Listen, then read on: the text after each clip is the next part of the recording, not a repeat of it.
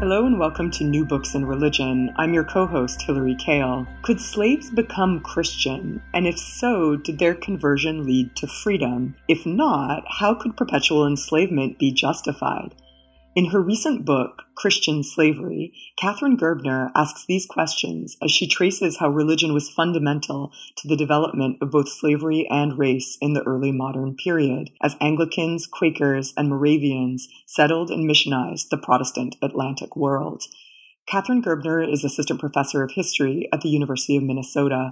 I'm pleased to welcome her to NBIR. Hello and welcome. Thank you so much for having me. Tell us a bit about the genesis of your interest in this topic. How did you come to write about this subject, time, and place? So, I really didn't start off thinking I was going to write a book about Christian slavery. I actually was much more interested in the history of anti slavery. And I started to research uh, the first anti slavery protest in American history, which was written in 1688 by a group of German Quakers uh, living in Pennsylvania. And so I was interested in sort of the emergence of anti-slavery and how it took root.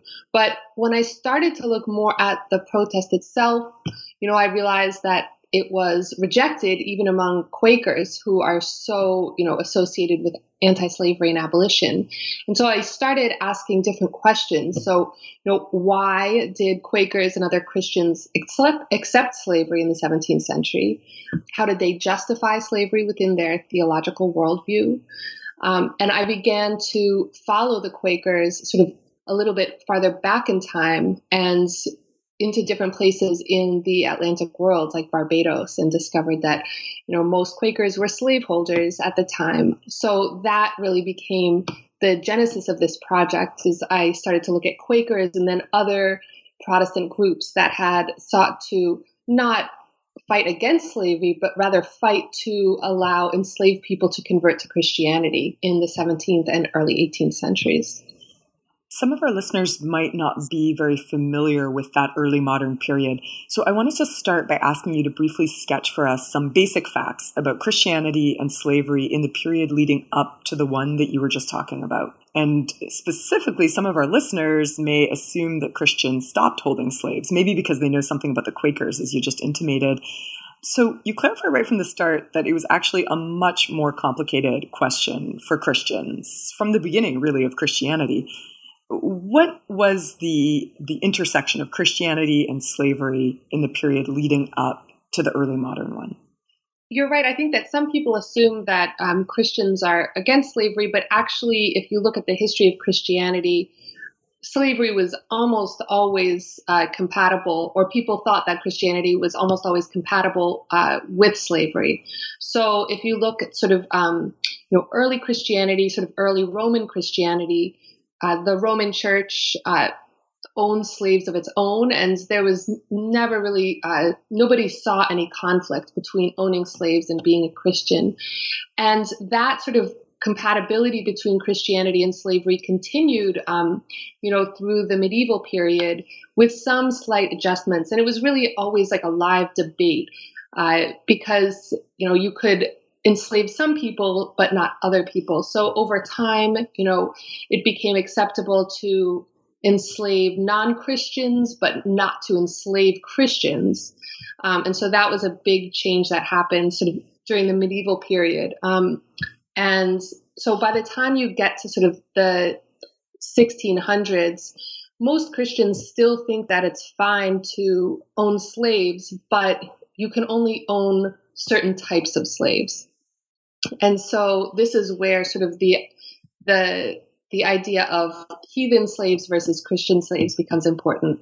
Um, you know, the the a lot of Protestants felt that it was fine to enslave people as long as they were enslaved in what was called a just war. Um, and so again, you see sort of a wide consensus about the fact that slavery and Christianity could be compatible, but a lot of debate about exactly um, when it was okay to keep somebody enslaved, how long someone could be enslaved for, you know, whether you could enslave the children of slaves. These were these were all sort of live discussions happening in the 1600s as sort of this my story begins in the book. One of the things that I love about this book is that we see this debate in action in part because you focus on three different groups. It would have, I presume, been a lot easier to just focus on one of these groups. But you work Anglicans, Quakers, and Moravians all into your text. And of course, Catholics appear here and there. Tell us a little bit about these three branches of Christianity, all of which are comparatively recent in the period that you are studying the reason I, well, first I'll say the reason I chose these three groups is because um, they're really the only three Protestant denominations that actively tried to convert enslaved people during this uh, sort of early colonial period that I'm looking at. So the Quakers are really the the first group to try to come to grips with what it means to have sort of uh, specifically enslaved Africans sort of in their congregations and sort of enslaved by members of the the Society of Friends, as the Quakers are called. To give you a little bit of background about the Quakers, you know, they emerge as sort of this radical movement during the English Civil War in the 1650s. Uh, and they're uh, led by a man named George Fox, who's radical in that he's, he believes that sort of uh, all men are equal. Um, and so this is sort of and Quakers later become abolitionists. So people often assume that early Quakers like George Fox were also abolitionists, but actually um, they were not. They sort of they sort of encouraged Quakers to convert their slaves, but not to free them. Um, the Anglicans are, you know, this is another word for people of the Church of England, and uh, so this is the established church um, in England. Of course, it's going through a lot of changes in the 17th century uh, through the English Civil War. Um, but in sort of the late 17th century and early 18th century, they begin to sort of come to uh, come to grips with the the fact that you know English colonists in the Americas are own a lot of enslaved people, and try, they try to think about what that means uh, to be an Anglican and to be a slave owner. And then the Moravians are, you know, a very small um, Protestant denomination that emerges in Eastern Germany um, in the 1730s. And they are also kind of a radical group. And they, because they're persecuted in Germany, they sort of immediately sort of branch out and become a global missionary church. And they're really the, the first Protestant group to be very successful in um, converting enslaved people in the Americas to Protestantism. I want to start with one side, you might say, of the debate that you trace about slavery the case for what you call Protestant supremacy. And you link this term to the Anglican planting class in Barbados, for whom, as you put it, and I am quoting, this is your beautiful line Christianity was central to defining both slavery and servitude. So, what does Protestant supremacy mean, and how was it integral to the lives of these planters? Right. So, yes, Protestant supremacy is sort of the term that I use to describe um, what I saw as this anti conversion sentiment that was just all over the place in the Protestant uh, slave colonies. Um, and so I called it Protestant supremacy because what I saw was that planters were using um, religion to create inequality and sort of uh, undergird their slave societies. And so, for example, in the earliest slave laws in the English colonies, uh, you don't see the term white, right? So, this is before there's something called white supremacy. Instead, uh, Protestant slave owners called themselves Christians. Um, because the concept of whiteness didn't exist. And what Protestant supremacy did is it utilized um, anti conversion sentiment and to make religion a cornerstone of slave laws. Uh, so this was, I think that this is sort of a missing piece in our understanding of early colonial slavery and how uh, how it was legally justified and sort of religiously justified. So, what was the religious and legal justification for this Protestant supremacy? Why did planters not want to convert their slaves? Most Protestant slave owners uh, thought of Christianity really as a religion for free people. And so they worried that a baptized slave would demand freedom or be more rebellious. And so this was really the reason that they excluded enslaved people from Protestant churches. Um, and, you know, I start uh, one of the chapters of my book with this anecdote about an English man named Richard Ligon who traveled to Barbados. Um, and, you know, he talks about this enslaved man who wanted to become a Christian. And Richard Ligon, who's new to this Barbadian slave society, goes up to this man's owner and says, Oh, well, you should allow this man to convert. And, you know, this Protestant slave owner says, Oh, well, Christians can't become slaves. And then Ligon corrects him and says he doesn't want to make a Christian a slave. He wants to make a slave a Christian. Um, and this slave owner then replies, Well, the laws of England won't allow that. And his fellow planters would curse him if he allowed uh, if he allowed him to do such a thing. So I think this and this anecdote I use to show uh, that there's really a variety of reasons for this anti-conversion sentiment, this uh, desire for in, that uh, for enslaved people to not become Christian.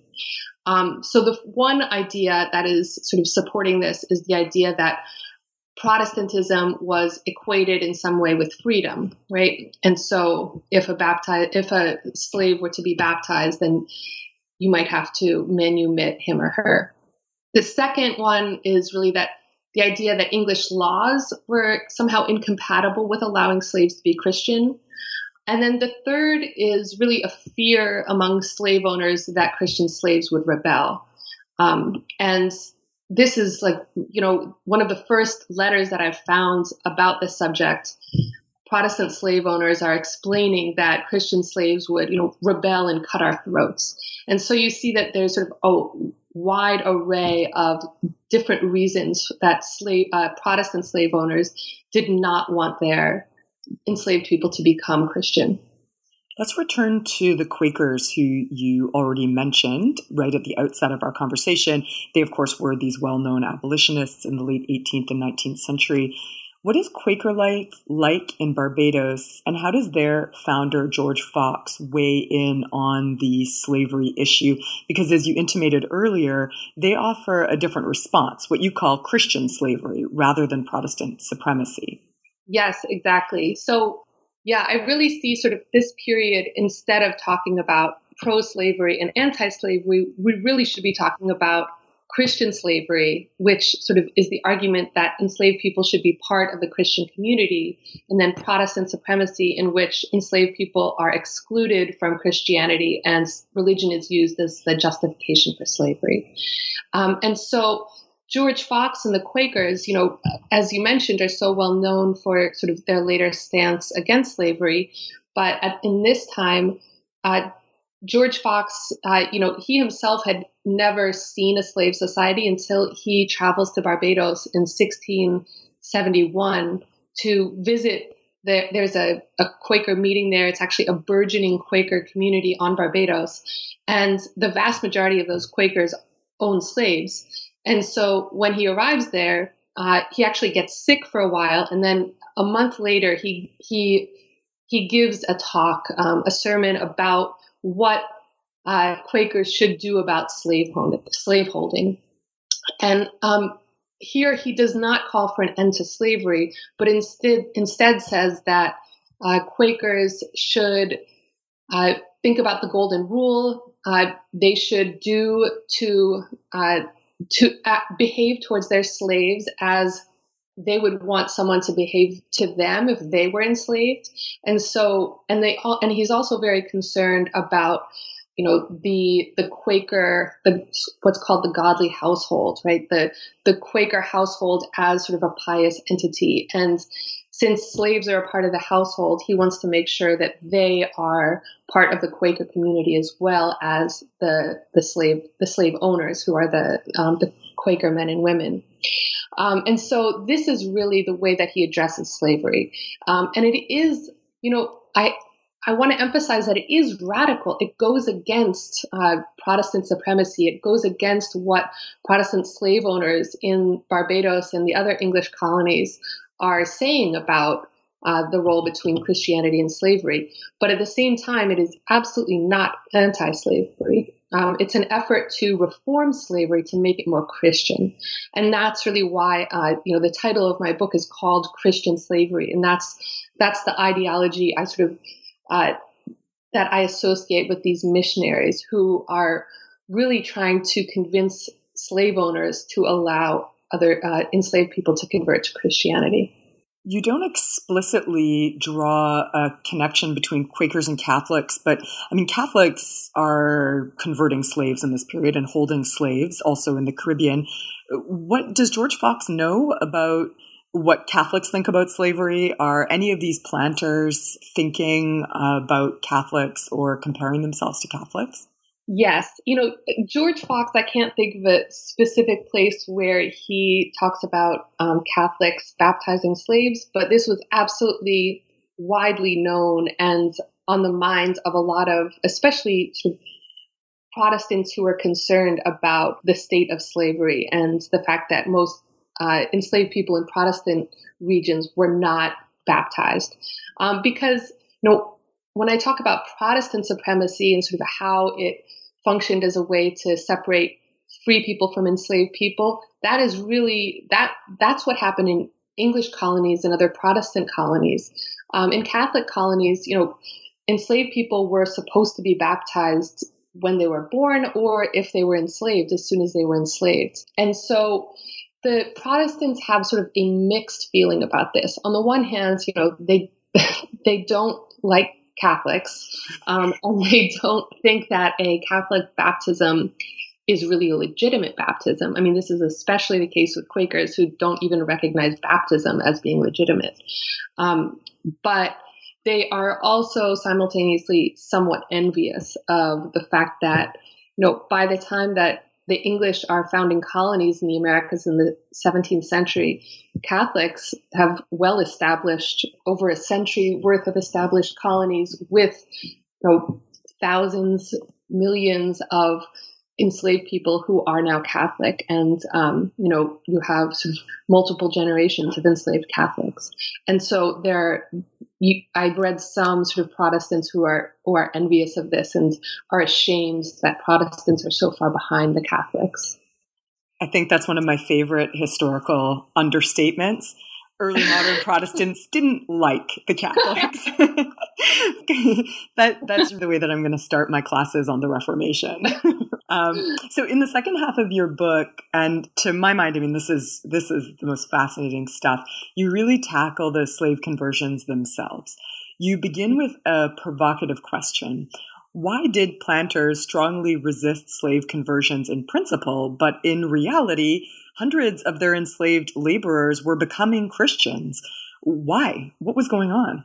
It's right. It's a complex question because, and well, and this is sort of the way humans are, though, right? They say one thing and they have a, the, an ideological commitment to something, but then in reality, they kind of do something slightly different.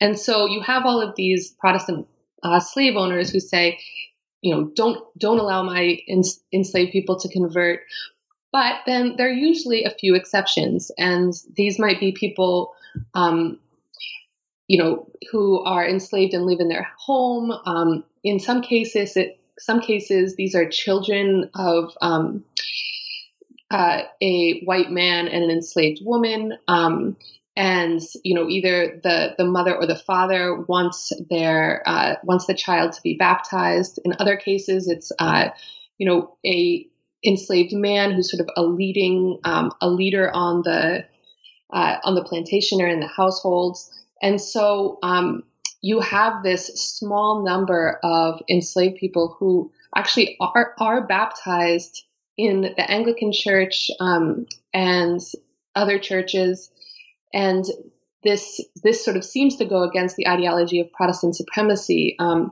but like I said, it's sort of these are the exceptions that actually overturn um, what had been sort of the status quo. Um, because once there are a sort of a noticeable population of enslaved and then some free Black Christians, this this really does undermine uh, the ideology of Protestant supremacy that had been so important in creating sort of the first slave laws in the, the Protestant colonies. Right. So your broader point about these slave conversions has to do with really the very construction of slavery and race, or the invention of that category called white. Maybe you could play that out for us a little bit. I mean, what happens once you have these free black Christians in places like Barbados?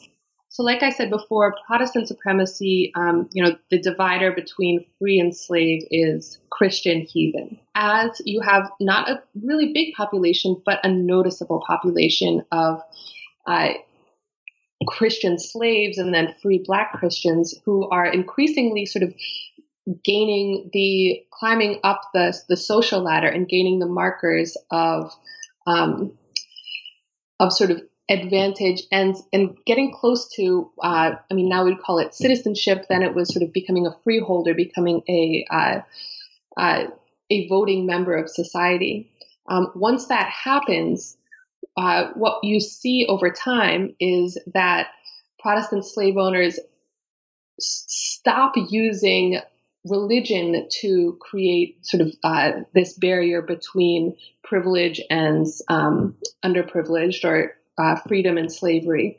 And they start to introduce this word white as the new marker for uh, privilege within their society.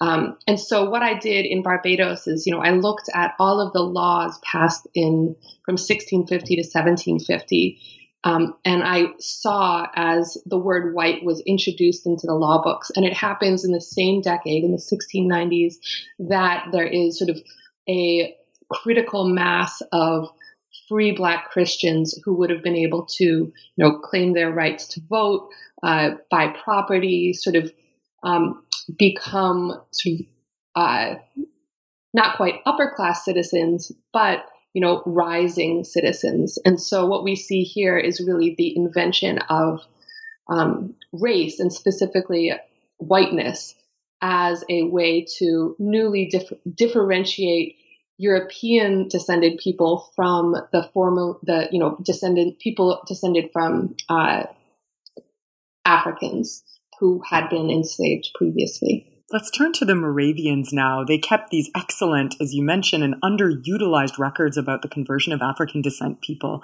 What more were you able to add to the story about slave conversions that you were tracing out for us a moment ago in mm-hmm. this period based on the Moravian records? Yeah, so the Moravian records are they they really are underutilized and so rich. Um, they're underutilized because they are first written in German, and second, they're written in an old German script that is extremely difficult to read, but they are probably the richest source for understanding slave life in the 18th century Caribbean. Um, and so I was able to learn a lot more about why enslaved and free blacks would have wanted to convert to Christianity from those records than I really was from the Quaker and Anglican records, which don't they just don't talk as much about day to day life in in the colonies. And so, um, you know, from the Moravian records, though, these are mostly missionary records, but I sometimes had three daily journals written by three different individuals uh, writing about the same event. And so I could really get this multi perspectival view of uh, what was happening on a day to day basis. And so I was able to gain more insight into individual people's lives and specifically uh, enslaved and free blacks, um, the types of questions that they were asking missionaries, uh, the, the, debates that they had with missionaries about theological uh, theological uh, stances like when somebody should be baptized, um, other types of questions about you know where when someone was allowed to visit a spouse or a family member, you just get this really rich sense of um, of daily life and what uh, Christian conversion would have could have meant to to some of these people.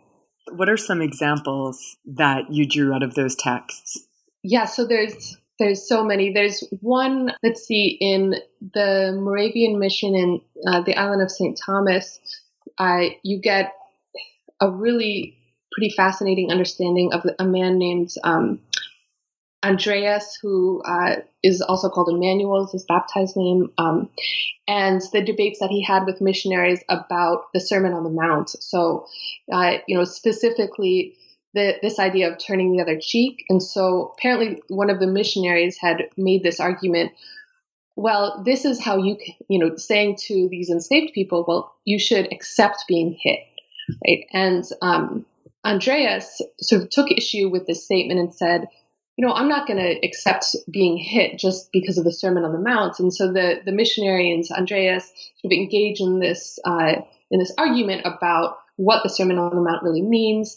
And and they sort of agree to disagree, right? Andreas says, "Okay, you can you can say that. What I'm going to do is I'm going to learn how to read the Bible and sort of create this, um, create the life that I want to create uh, using Christianity. But I'm not going to accept this interpretation on sermon, of the Sermon on the Mount.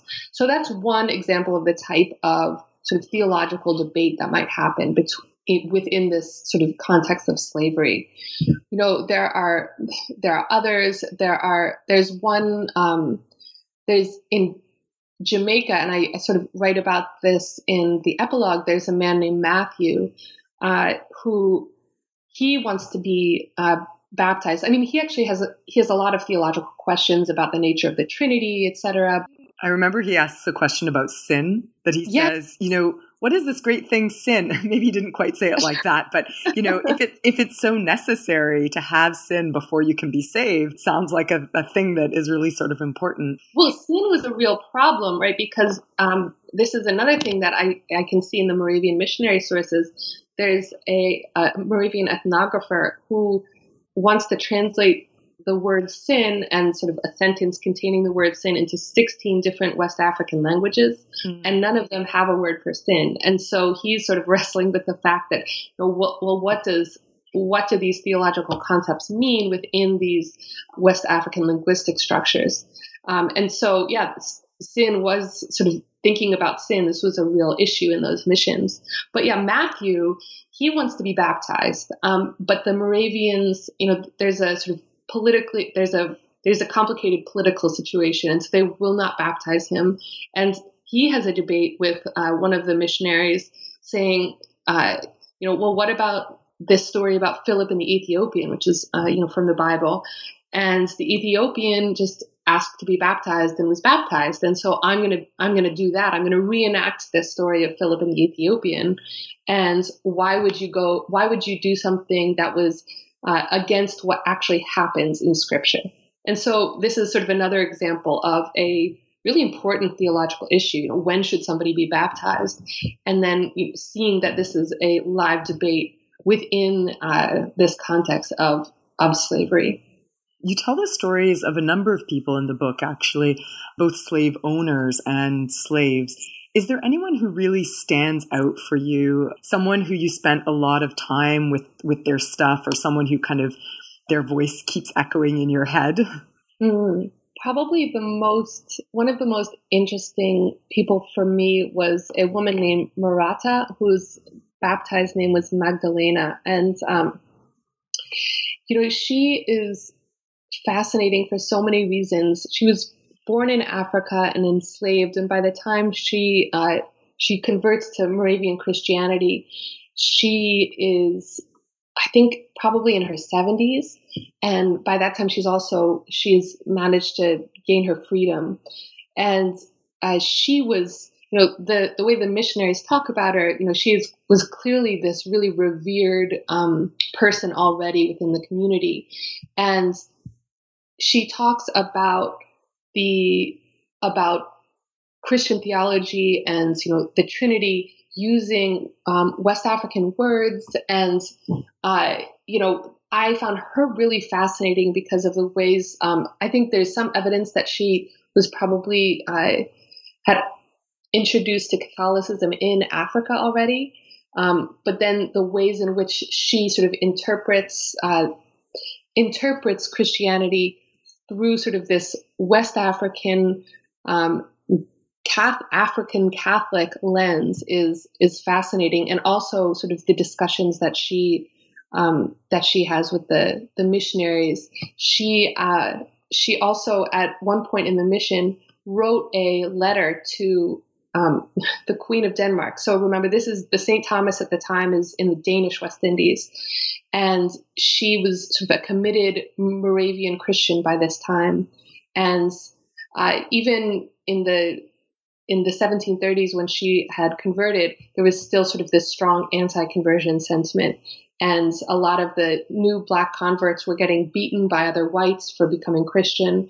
And she um, wrote in her original sort of West African, probably Fon uh, language to the Queen of Denmark, saying, you know, the these white people they call themselves Christian, but they but they beat us when we try to pray to the Lord, and you you must intercede on on our behalf. And so, sort of this woman's story, sort of from growing up in West Africa to being enslaved, um, ending in the in St. Thomas, converting to Moravian Christianity, and then writing this just astonishing appeal in um, sort of two languages. It's in Dutch Creole and in, and um, in Fon uh, to the Queen of Denmark. This sort of appeal from one woman to another woman uh, that has really stuck with me, and it's that document is one of my my my favorite documents. Uh, that I that I you know I, I look through thousands of documents and that's probably my favorite one. It really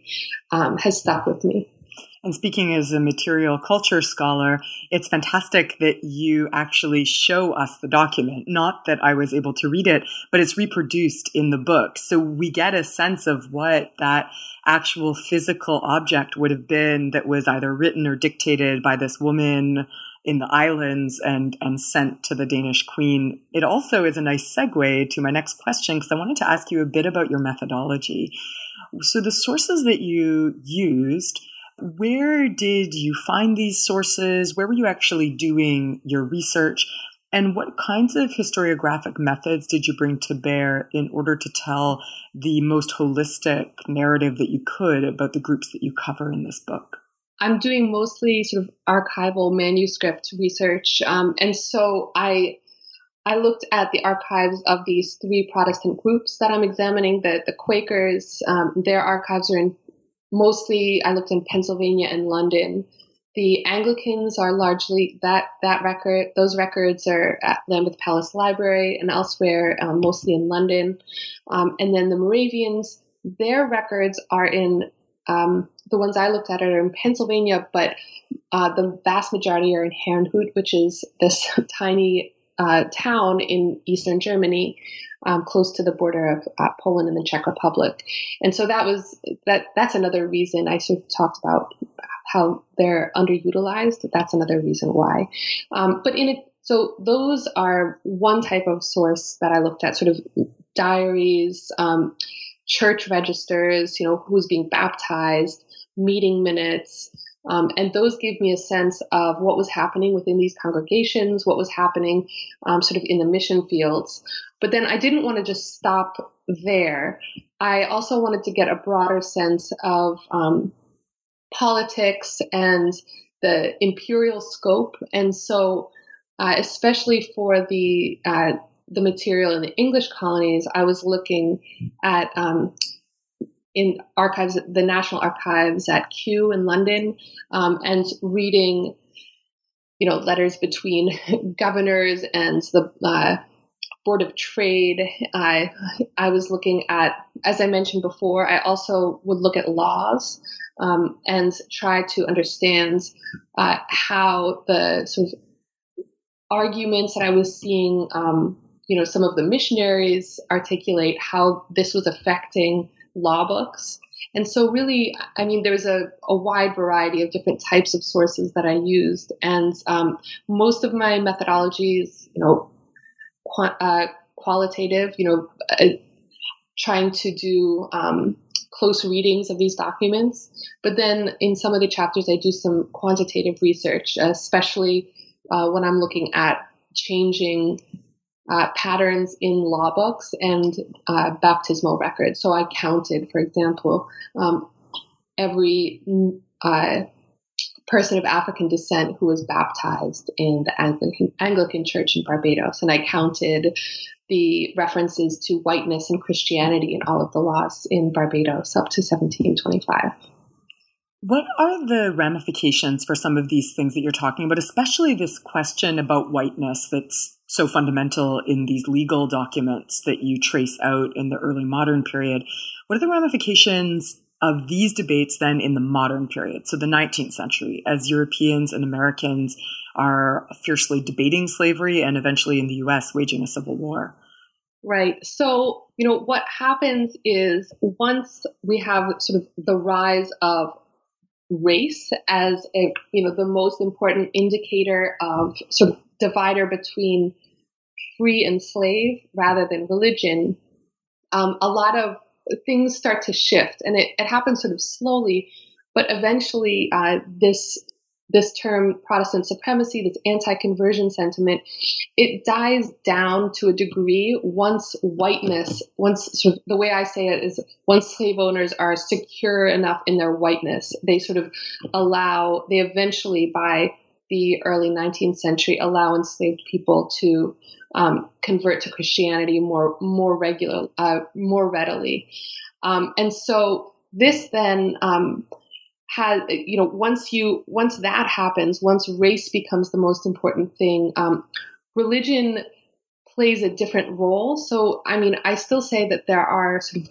uh, religious residues within whiteness, and uh, you know the way that white supremacy sort of functions. Uh, I mean, it's pretty obvious the ways uh, that Christianity can also be a really uh, an important way in which uh, people express white supremacist views. Although, um, but at the same time, uh, it it no longer is sort of the crux of the issue.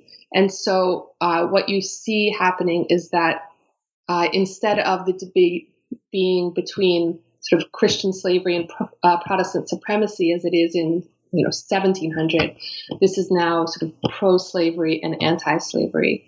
Um, but you know the missionaries that i'm tracing sort of this idea of christian slavery what these these missionaries they were really trying to reform slavery but they weren't trying to attack slavery. But they created a lot of arguments that's that later pro slavery apologists and pro slavery theologians then used in order to support slavery in the antebellum period. And so, one of the big arguments that I make is that you know someone like George Fox, the you know the founder of Quakerism, who is has almost always been associated only with sort of abolition or at least sort of proto abolition.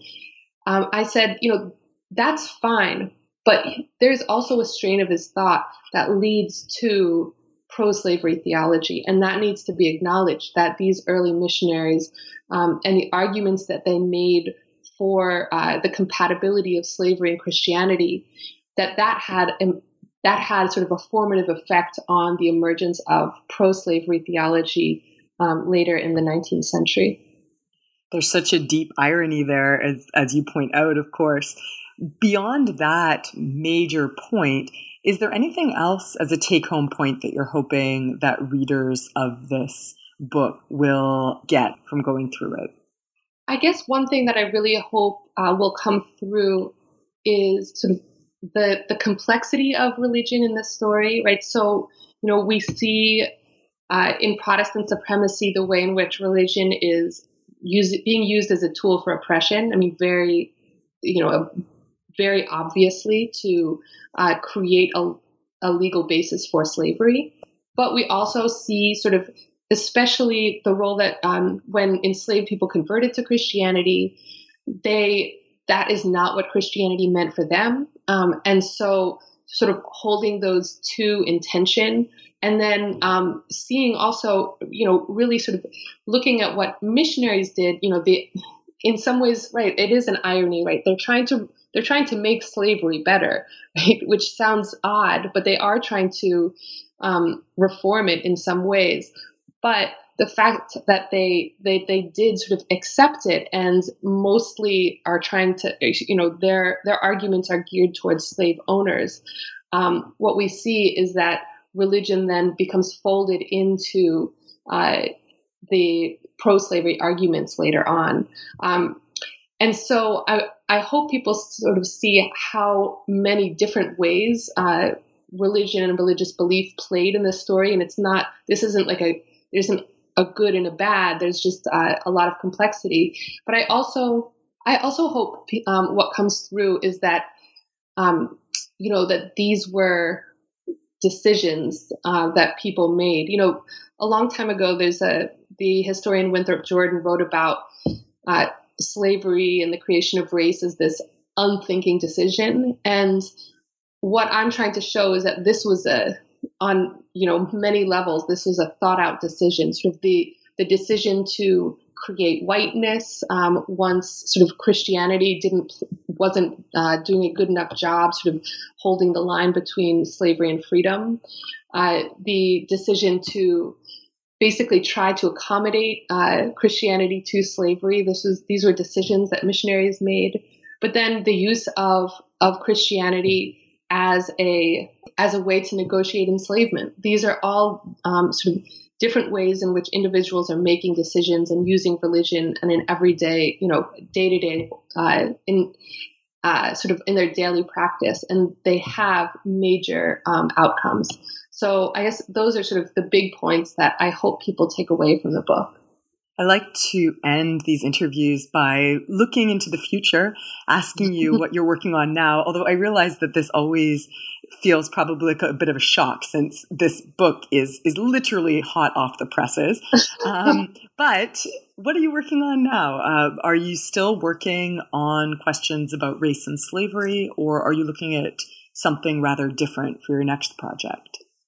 I am still looking at race and slavery. Um, you know, I have sort of two projects that I'm kind of simultaneously working on, and I'll see which one uh, takes off. Uh, one is sort of called, I'm calling it uh, Constructing Religion, Defining Crime. And um, it is looking at also using Moravian records in the Caribbean um, to look at the way the ways in which um, sort of black religious practice under slavery um, was actually not sort of identified as religious and was in some cases sort of associated with slave rebellion and criminalized. And sort of the the long-term effects of this policing of the boundaries of religion um, and the and sort of the what that means for when we think about religious freedom you know how we might need to change change our definition of that. So that's one um, project that I'm that I'm working on right now. And then another one is called Caribbean Reformations, and that one really is trying to think about you know if we you know, stop talking about you know Luther and you know Germany, and we instead look at sort of the theological debates that are happening in the Caribbean among um, Black Christians, you know, what happens to our understanding of the Reformation if that becomes the center instead of the margin? Um, and you know, so that that would be building on some of the some of the individuals that I was talking about earlier in the podcast, and really fleshing out their stories and um, and thinking about the the sort of long term effects that the questions and debates that they were having had on the um, the sort of ev- evolution of Protestantism. I love the idea of just re entirely reordering the center, moving the center into the Caribbean rather than Europe. I mean, I think that that's such delicate but also really important historical work. Well, thank you so much for taking the time to speak to us and to tell us a little bit about these debates happening between these Anglicans and Quakers and Moravians. The book Christian Slavery, Conversion and Race in the Protestant Atlantic World is out, and everyone should go out and buy it. Thanks, Hilary. Oh, and can I also add one more thing? If people want to learn more about my research, I have a website, which is katherinegerbner.com, and um, I'm also on Twitter. It's at ktgerbs.